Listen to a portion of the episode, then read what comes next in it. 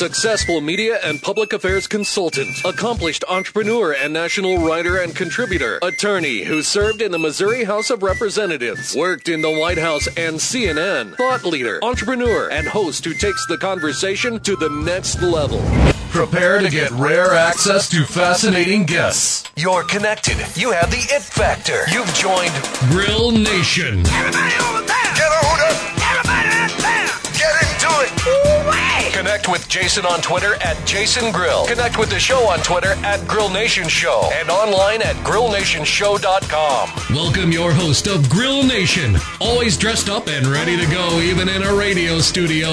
Here's Jason Grill. Hello and welcome to the Grill Nation Show. I'm your host, Jason Grill. Thanks for joining me today on 980 AM KMBZ and as well if you're listening today on iTunes via podcast. We greatly appreciate that and we greatly appreciate if you've uh, hit up our website at thegrillnationshow.com where you can find uh, all of our sponsors, supporters, contributors, all of our old shows, social media information, as well as photos of each and every one of our guests that I post each and every week on grillnationshow.com. You connect with me on Twitter at Jason Grill and at Grill Nation Show, and you can search for me on social media. Just type in my name, Jason Grill. We appreciate you joining us each and every week here on the show. Before we get to our guests today, I want to thank our partners and supporters of the Grill Nation. Uh, they are our title sponsors of the show are Truss, Mobank, BOK Financial, and Two West Companies and Ryan Rink. Contributors of the Grill Nation show are the Rieger and Jay Rieger and Co. Ryan Maybe is a guest host and honor contributor. KCADC, the Kansas City Area Development Council. Uh, very uh, cool event they had the other day with their annual luncheon. Uh, Tim Cowden and the crew did an awesome job. I'd advise you to check out the videos that they put together for that event. They were really cool. Uh, I'll share those on my social media as well. And last but not least, Brian Sarf with True Wealth and Company, a guest host and on-air contributor who joins us each and every month and brings on great guests. Recently, he brought on Lamar Hunt Jr. to the show. We had a lot of fun with him um, the other day. So check out those title sponsors and contributors at grillnationshow.com. Okay, uh, before we get to our guest today, I also want to mention I appreciated all the folks that came out to our uh, our guest party, Grill Nation Show party. We had a little event for all of our our uh, great guests we've had over the years. We've we've reached six years since we started Entrepreneur KC and the Grill Nation Show.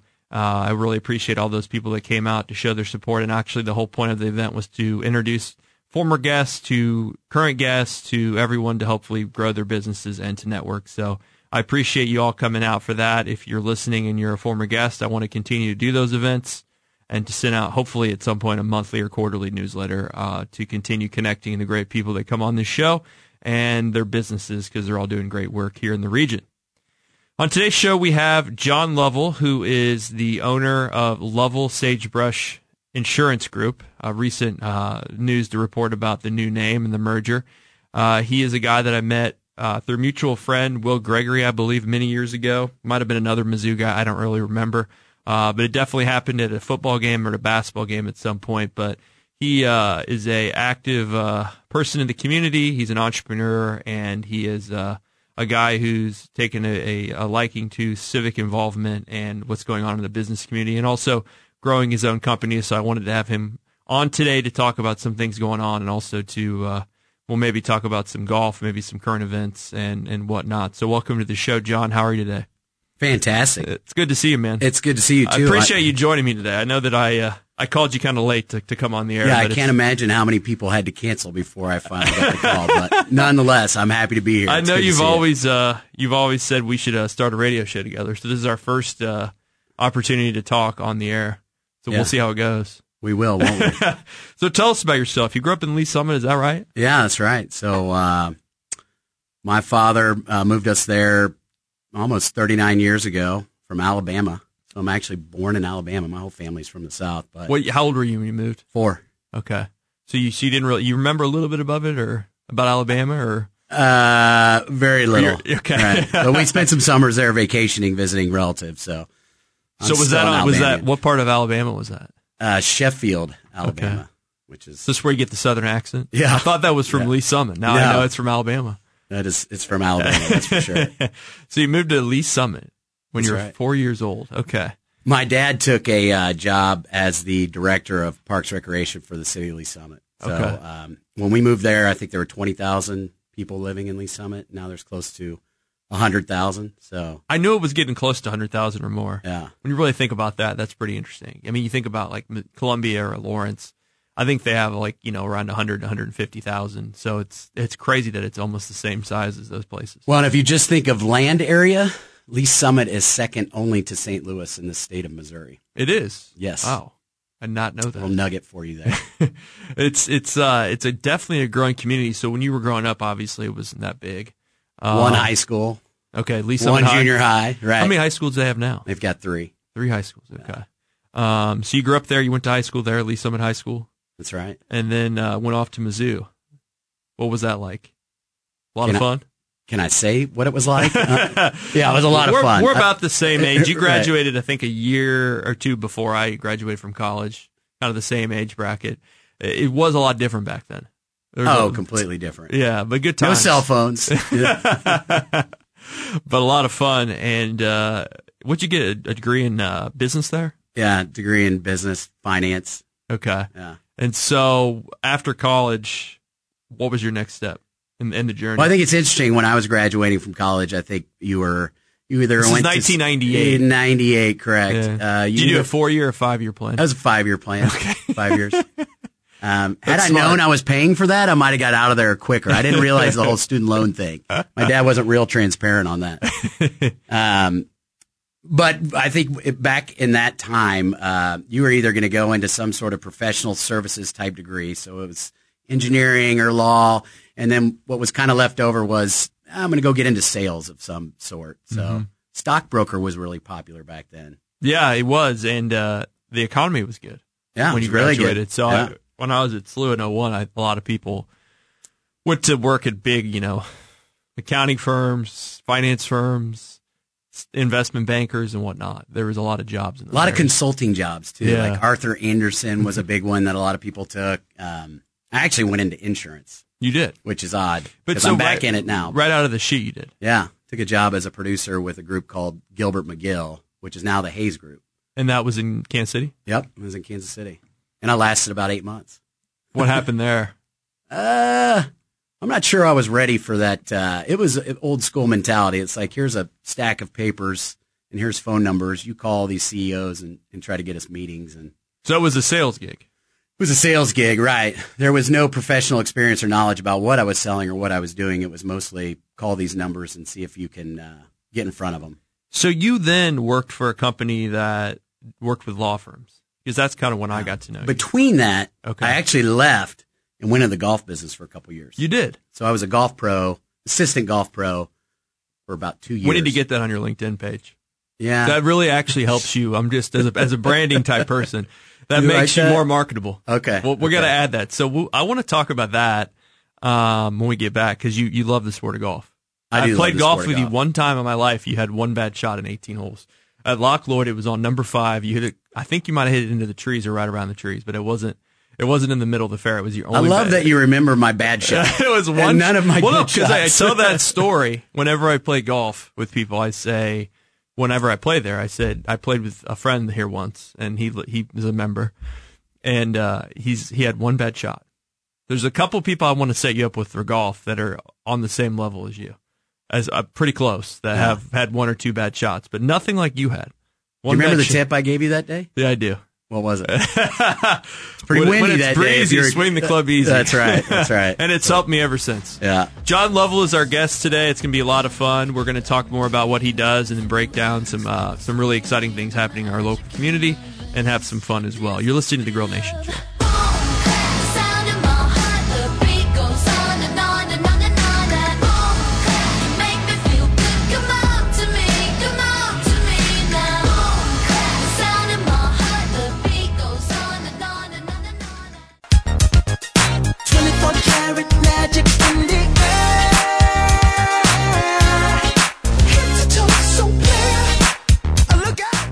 Welcome back to the Grill Nation Show, 980 AM KMBZ. And if you're listening on podcast via iTunes, we appreciate it.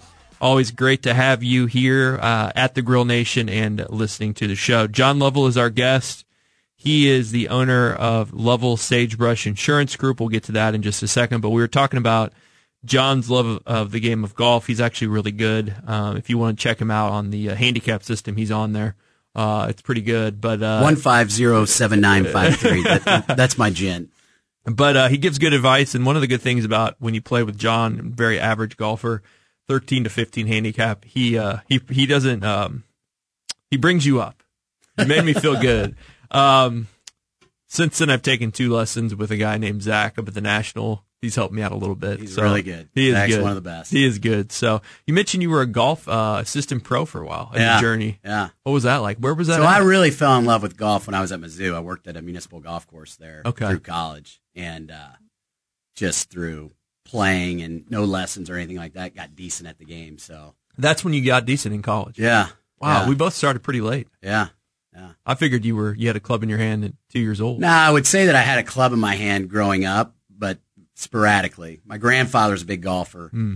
um, so every summer we go visit him in Knoxville. He was a professor at UT, and uh, So I'd what was what was the uh, the decision for you to leave the job, the cush job, and become an assistant pro? Well, there was nothing cush about making 100 cold calls a when you're 21. After you got your college degree, You're right. you decided I'm gonna right. Well, I had a lot of friends in the golf business, and uh, I think I had maybe I was a little naive, thought I had uh, the ability or maybe an opportunity to, to play professionally. It's like if I go get in the golf business and I work at it, and I've never really practiced, I've never really taken lessons. Um, didn't play at college. uh-uh. No, I never played tournaments or anything like that either. So, Mm-hmm. so I got decent at the game. I worked for a management company. Golf courses were opening everywhere. So this would have been like in '99 to 2001. They were just popping up everywhere. I had a lot of friends in the golf business. I loved playing, and so I went and uh, kind of had a fast track to be a GM at one of these management companies, golf courses across the country, and um, you know I did that for a couple years. And Mm-hmm. So you were traveling a lot. no, I, mean, I was I was actually in Blue Springs, Okay. Adams Pointe Golf Golf Course. So. Okay. Um, but and I was just an assistant pro there. So So did you ever you ever take, try to get on the uh, the tour? no, The I think you learn tour? real quick. You learn real quickly how how good the pros are and how tough a road that is to get there. I don't know, John. I uh, I birdied the uh, 16th at um, what's that course in Scottsdale, the stadium course, and I Oh, won. yeah. I turned on the TV about a month later, and I saw Justin Thomas double bogey it. So you know, I'm just saying, you, You know, got a chance, right? that does make you feel good though when you play one of those professional courses. I've been trying to do more of that, and you have a good hole, and then you see the pro like. You know, totally screw up. It kind of makes you feel good. It makes you keep going back out there, right? Yeah. When you hit a few good shots. Golf will humble you really quickly. So It does, and then when you're playing good, it's just so much fun. So much For fun. sure. Well, that's cool, man. So then you, uh, we'll, we'll speed up the process here, but then you got into kind of working with law firms. You also uh, work for a couple other companies along along the journey, right? Right. Yeah. So- So, I left. I realized quickly that the golf business probably wasn't going to get me where I wanted to go professionally, and I also realized I wasn't going to turn pro anytime soon. So I just took a sales job with a with a company that worked with law firms. Litigation support services is what we did, Mm-hmm. and uh, I spent a couple years there, and, and I think that's when um, I realized that maybe I was more of an entrepreneur, Mhm. uh, problem solver, someone that thought, now maybe there's a better way to do this, and that's when I took my first leap into. Do you have a lot more flexibility though in those sales jobs Oh, as far as making your schedule? That's the sure. thing I always see. And Yeah. you, you know, you, you the sales guys get to like go play golf on a Friday and build business. You know, Well, yes, they're not at a desk all day, right? Like they used to be, right. making cold calls. I mean, there's still there's an LinkedIn element now. of. There's there's coffees. You're out. You're out of the office more. I think it's a little bit of both. I mean, I still think that there's the opportunity to to reach out to people on a cold call basis. More of it's it's more warm now Mm-hmm. because you have access and the ability to to reach people through LinkedIn and other ways. Um, but let's be serious here. Now, sales guys aren't just on the golf course all day. Okay. At least the successful ones aren't. So I learned So- that real quick when I got. in So why did you decide business. to start your own business? Why did you have that that moment of like I, I I'm I'm you were doing pretty well. I know I know you're a guy that's been successful in your career. Why did you decide in 2000 what?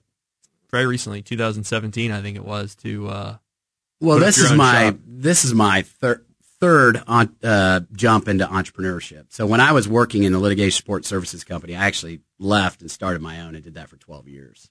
Okay, Yeah, and that was Versadox, and then um, DCI or Discovery Consultants was um, a Right. spin off I'm of looking at your LinkedIn and I'm right? seeing co-founder, founder. So you've Right. been doing this for years. Yeah. Uh, my thing is I, I well, I mean, I'm stubborn, but when I get in and I and I'm part of a system or, or a big company, so that Lanier Group was a Fortune 500 company. Mm-hmm.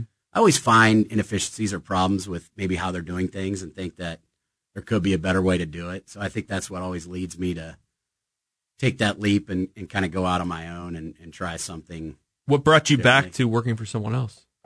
You said you've been an entrepreneur Yeah. three different times. Why'd you jump back and forth?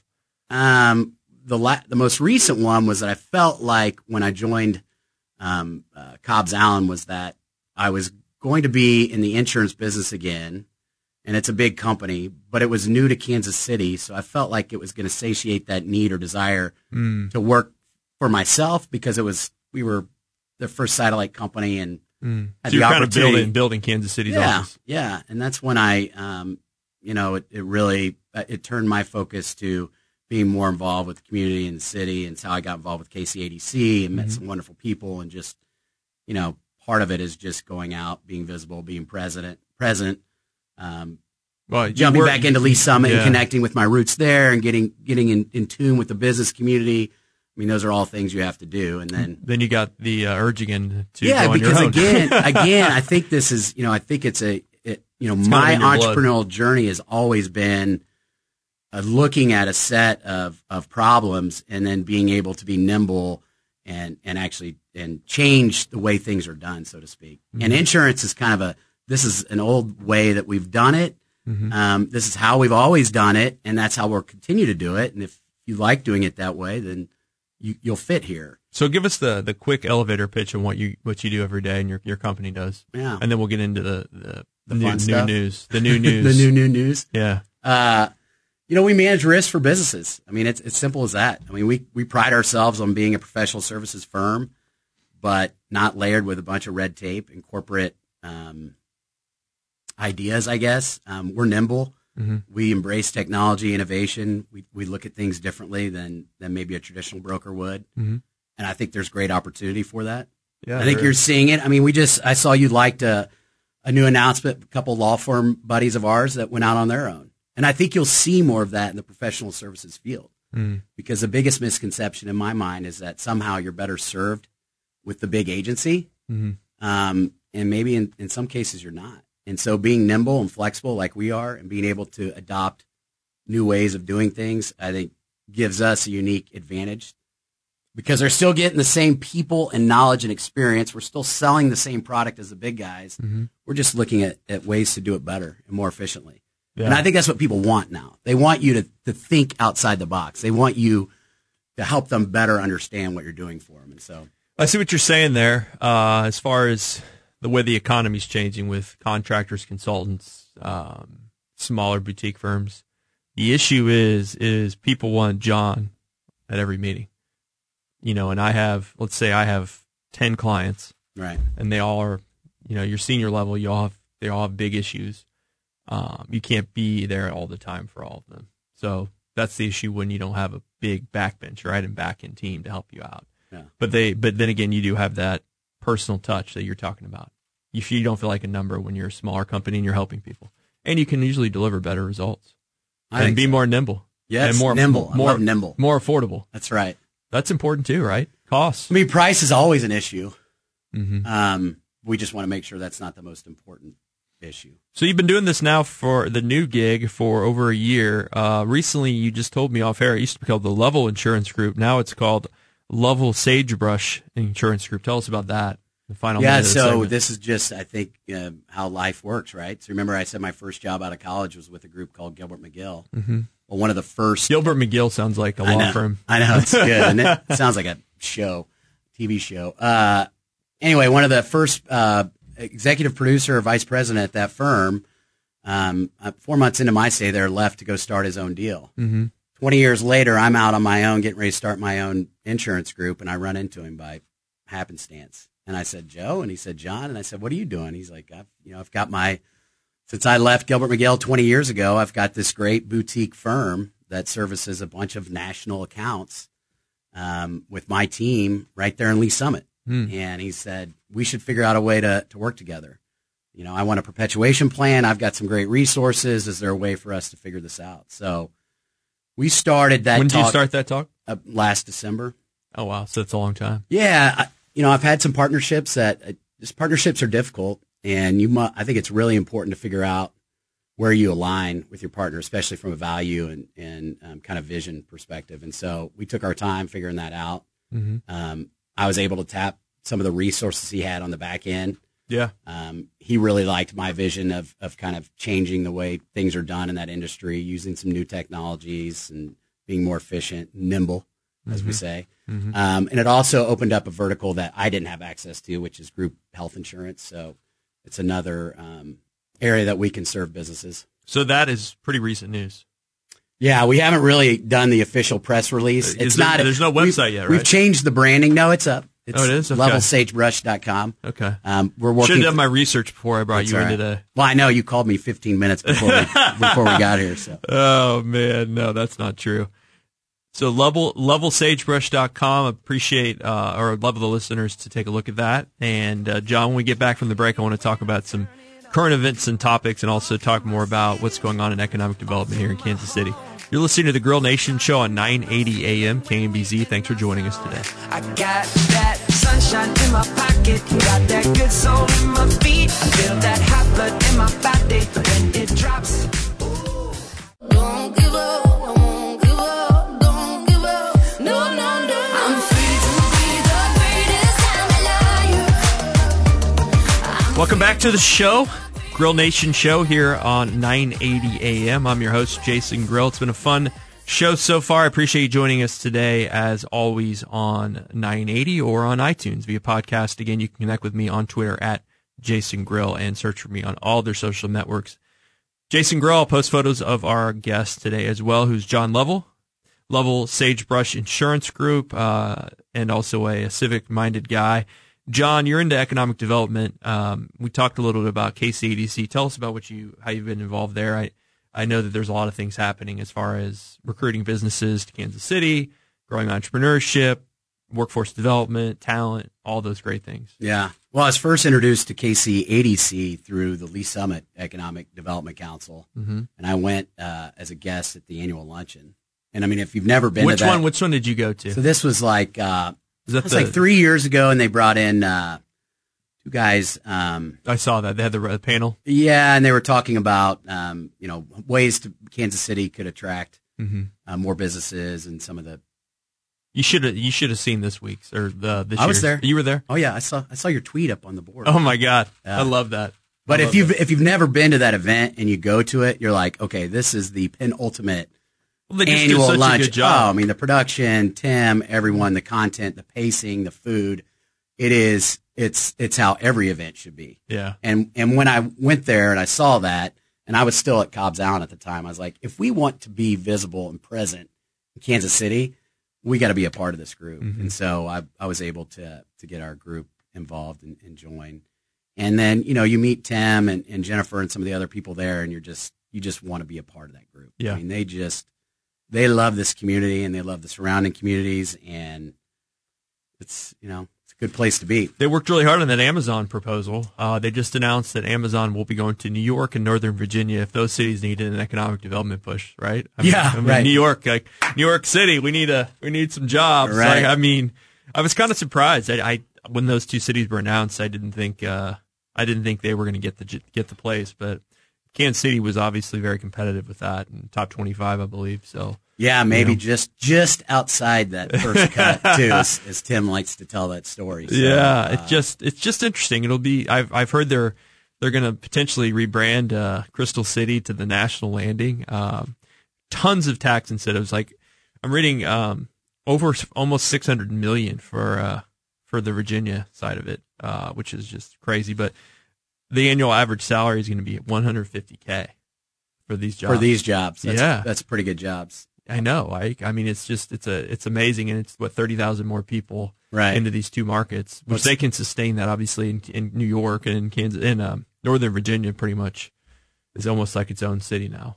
So it's interesting. I was uh, I was at a Lee's Summit Economic Development Council meeting, and the panel was discussing um, the Amazon um, proposal when that was sent out, and so Lee's Summit was given the opportunity to put something together um, for that group. And but what they measured was like, what's the impact? Like, what incentives are we giving? And then this influx of people. Now, not saying Amazon would come there, but it's something that communities had to think about when they were putting these proposals together. Is you know, how does this affect our community? How does this affect the infrastructure? What we have here?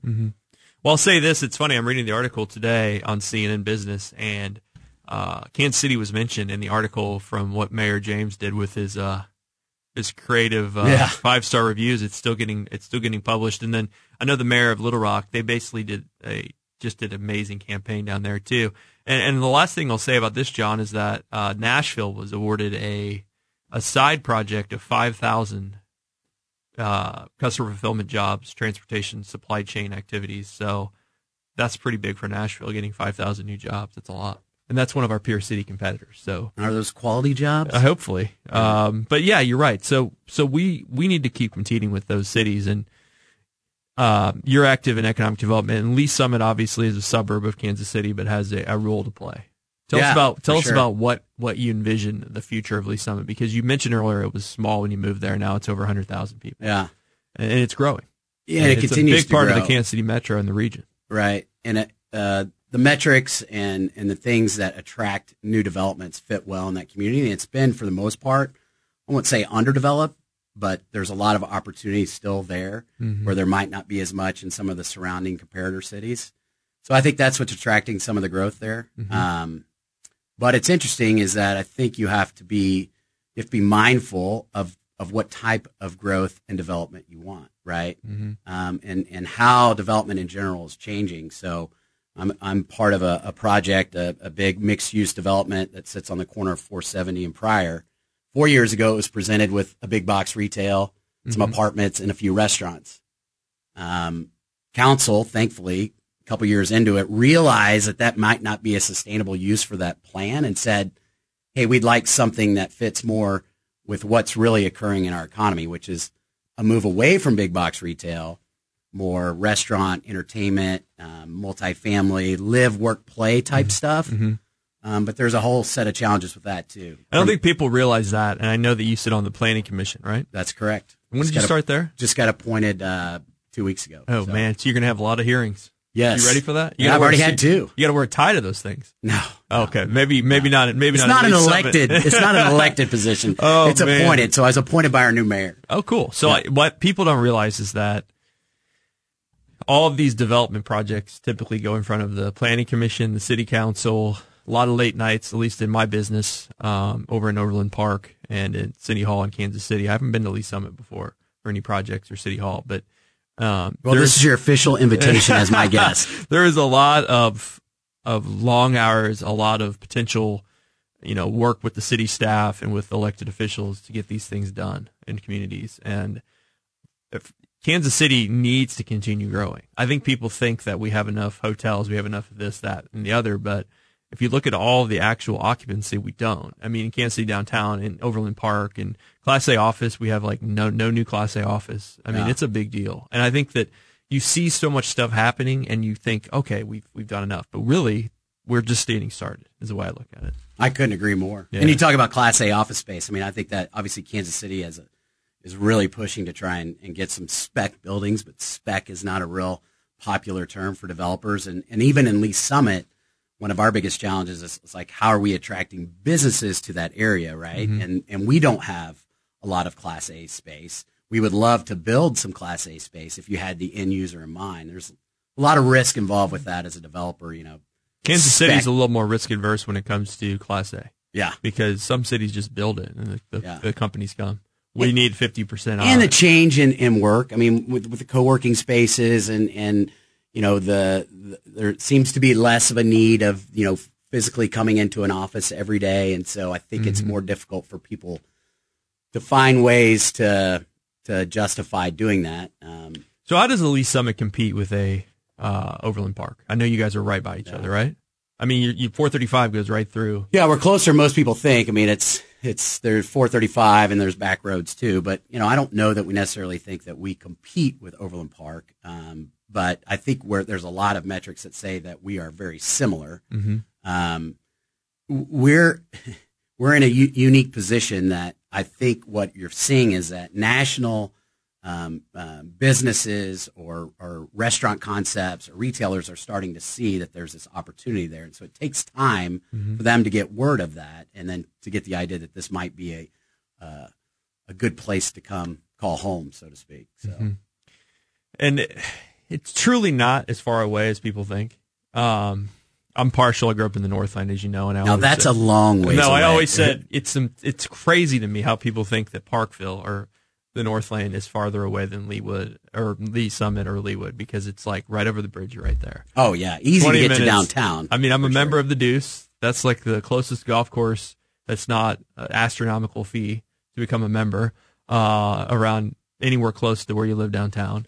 Uh, and so there's just all these communities. And so I hope that it's hard to like picture Kansas City because, again, our population has to continue to grow if we're going to sustain all of these different things. But I'm obviously very concerned with the urban core Yeah. and with growing the actual uh, businesses in downtown proper. I think that's one of the last things we need to do as a city now that we have growing residential. Um, we need more companies to relocate to the city. I know that's or, against your or principles. the suburbs. but no, you bring up something interesting when you talk about urban core because I think it's Well, just imagine, John, if uh, if Sprint had built their campus downtown with 30,000 people, whatever, 15, 20 years ago. What Right. that would have done for downtown at the time. oh, it would have been incredible. A lot of foot traffic, more foot traffic. We, now we're building that. I mean, I lived downtown for quite a while. There's so much stuff going on. You don't realize it until you live there. You see, you just see like different events all the time. People all the time from cowboys at the at the the country music concert to cheerleading competitions for kids to freaking you know Eminem concert. I mean, it's all over the map, right? I Right. mean, and you don't. It's just there's so much stuff happening, uh, and it's it just I, if you could just put a business down there, a big company. That's why Amazon was so interesting to me, like some sort of like a major brand. Just think of all the growth. Anyways, on my soapbox there. No, it's I mean it's it's true. And and we and we look for stuff like that in Lee's Summit too. It's Mm-hmm. you know trying to and we've mirrored. I think we've mirrored, or at least we pay attention to what's going on and been a success in Kansas City. Mm-hmm. So like if you ever came to our downtown, it's very vibrant. Lots of good restaurants. They had the foresight to know that Yeah. putting money into the downtown was going to be important. Mm-hmm. And so now I push to say, okay, we need some density down here Yes. you know, how do we get a multifamily? How do we get a good Class A apartment down here? How do we continue? And it's hard in it's the hard- suburbs. it's be- very hard Yeah. with your demographics too, and people that move to the suburbs for land and space, and and they've been there forever, and, and I get it. They don't want they don't want the density. They- we do. We know it's important. right. So It, it, it's everything. And if you can capture, you know, our, our opinion is that if you can offer some of the same um, amenities that an urban core might offer, a young millennial or a young graduate might choose to come to Lee's Summit because they have some of those same things. And so um, until we do that, we're, you know, they'll go downtown or the plaza or wherever, wherever it is they want to live. And then you hope you bring them back somehow. John Lovell is our guest today on the Grill Nation show. We right back after the break for our final seven. We're going to talk about some current events here on the national level. You're listening to Grill Nation.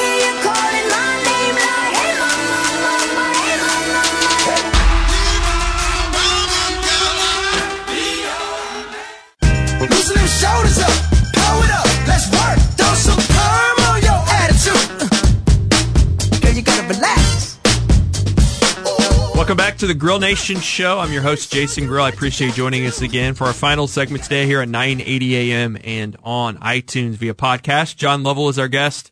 He's with the Lovell Sagebrush Insurance Group. We've been talking a lot about economic development today and entrepreneurship, and uh, now I want to dive into some current events. John, you've uh, you've always been a political kind of current events fan, from what I understand, and uh, we're on different sides of the aisle, but we're both pretty moderate. I think I agree. pretty pragmatic. And I would say that that my moderation or being more moderate is, is something that's evolved over time. I think too. that is a lot of people in our age bracket. They're just kind of tired of partisanship and they want stuff to happen. And so you uh, give us your thoughts about the last election because we just came out of it Right. midterm. I know your dad ran for the state. Yeah, rep. so And- and- personally, I had my first really foray into running a campaign um, and or being a part of a, a campaign. My father ran for state representative In Missouri. Yeah, District 35, Missouri, which is primarily Lee's Summit. primarily a Republican area. Now, I think there's only been, be. I mean, I think it's been almost 35 or 40 years since a Democrat's been elected in that um, that district. so your dad got out of the primary. And then barely got out of the primary. Okay. Um, but so my dad, if, if 38 years as parks director for Lee's Summit, right? Mm-hmm. So city employee, uh, running as a Republican, I think a very reasonable, pragmatic, moderate Republican. During the primary, he didn't run as far right as most people would tell you to go. So he didn't go get all the endorsements that Sure. usually Makes drive sense. primaries, and he barely won. Mhm. And my dad, in his opinion, was, "Wow, that's surprising to me. I've been in this community for so long. I've built our park system. I've, you know, this is a natural progression for me, right? Which is, I think, to me, is is the epitome of what public service should be, right? Is you you go do something and then you you decide to give a couple years as a public servant.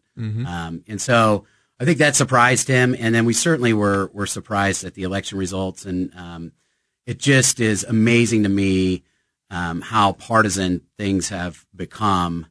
And even on an election like that, where where you see a man that's kind of given to the community and done a lot of great things, um, and really has been prepared to go lead and serve, um, basically just and not win. And it, Yeah. it just is. It's a it's interesting, and there was a lot of money poured into Of course, negative, yes. calling him career politician, greed, corporate greed. Oh, yeah, yeah. And he's never done any of the. I mean, he's worked for the city for 38 years, so Yeah. it just is a.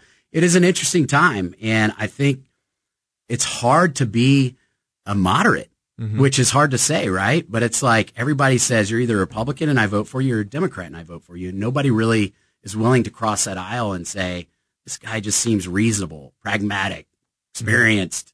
You know, willing to to look at things from both sides and make good decisions. The national level definitely affects things, even on the state rep level, and uh, money obviously comes in. Uh, as a person who was elected in a very Republican area as a Democrat, I think I was 60% Republican at the time. You constantly had a battle, and I, I completely agree with you. A lot of it has to do with the national sentiment as well. Uh, Yeah. you know, like the wave elections, what, who, what the president's doing, which is very frustrating, especially when you are pragmatic and you get stuff done and you are bipartisan. Sounds to me like your dad was pretty bipartisan kind of guy, right? Yeah, I, So that makes so he learned a lot. I'm assuming. I love his shirts, by the way. I Oh, love yeah. the green color. You don't see green in politics very you know, it often. was That's the Parks thing, right? It, it was intentional. Yeah. Yeah. I mean, it was, uh, we are different. Um, parks, the green was pulling from the parks and, um, wanted people to look at it, the election differently and, and how they were picking someone. It you're- didn't work. What's funny is is that a lot of Democrats won elections like that, and then Claire McCaskill did not win, which was the shock of the election night for me. Yeah. And I think you saw that mostly in the Senate races, Mhm. um, maybe where there's fewer, you're pulling from a bigger pool. Mhm. Um, but certainly in the, in the Congress, I mean, you saw tons of So what do you and what do you want to see in 2020 from a uh, presidential candidate that you support? I mean, because there's going to be, well, obviously you're a Republican, so I don't know. Maybe maybe there will be a challenge to the president. Who knows? There's there's all this talk. There's also talk about a a Democrat Republican ticket. There's talk about the Democratic Party is going to have like 25 people running, just like the Republicans Yeah. did, and the candidates are all over the board for that. Um, I it's going to be interesting. It's going to be a really interesting election. You'd, you'd have to show me where being an independent or being a split ticket could actually work. Yeah. I mean, I, Greg. Orman. Yeah. I mean, obviously that, doesn't that doesn't work, and it's But but is but but Kelly, uh, uh, the new governor of Kansas, Laura Kelly, she she got a lot of moderate support and Republicans. That so there really wasn't a, a pathway for Orman in this race. It wasn't one on one. Yeah. and uh, and he had ran before, so I think that hurt him a little bit. Um, but you're right. I mean, you have to kind of how do you do that? How do you do that on a national level when everything's so partisan? And that's fueled a lot by cable news. That's fueled fueled a lot by echo chambers. You know the drill. Yeah. Both sides. and in the end, it's. I mean, I'll be honest with you. I'm just I'm just kind of tired of all of it because it is so partisan, Mm-hmm. and I don't know that there's a mechanism in this country with with two parties, basically Republican and Democrat, that you could actually get someone moderate and in the middle elected. I mean, it just again, I just referenced my dad's you know campaign. Maybe if he went further right, you know that that would have helped. Get get get the base out. Yeah. Um, and you know, for me, I think we're way, way too involved and interested in a lot of these things that are going on around us, whether it's through the news channels or whatever. Mhm. And in the end, I think, man, just put your head down, go to work, and make the world a better place, right? I mean, it's like Yeah. I could sit here and worry about all those things going on politically. Um, you say, who would I like to see in 2020? Man, who?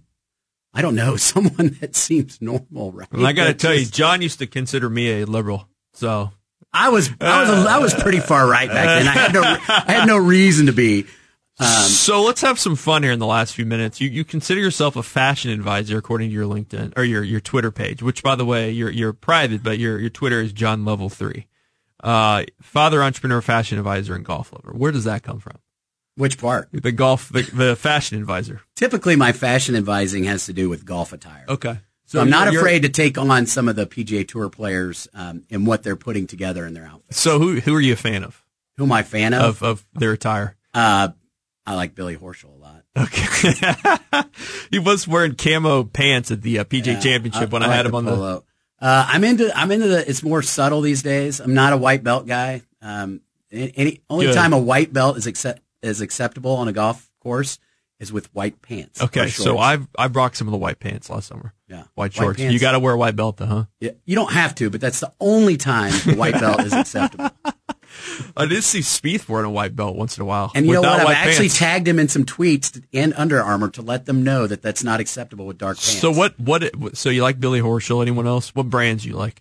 Um, I don't know. I just I, I'm not. A, I, I like all brands for the most part. Mm-hmm. Just kind of what more into the navies and, and subtle tones. It's not. It's not quite as crazy as it used to be. So God, I gotta I gotta follow like more. a more of mono this. kind of a color pattern where it's it's kind of all working together. I love it. This I thing need, just went in a really no, this is my this, fashion advice. this is a great direction. This is what we want, man. Uh, we want to have some fun here.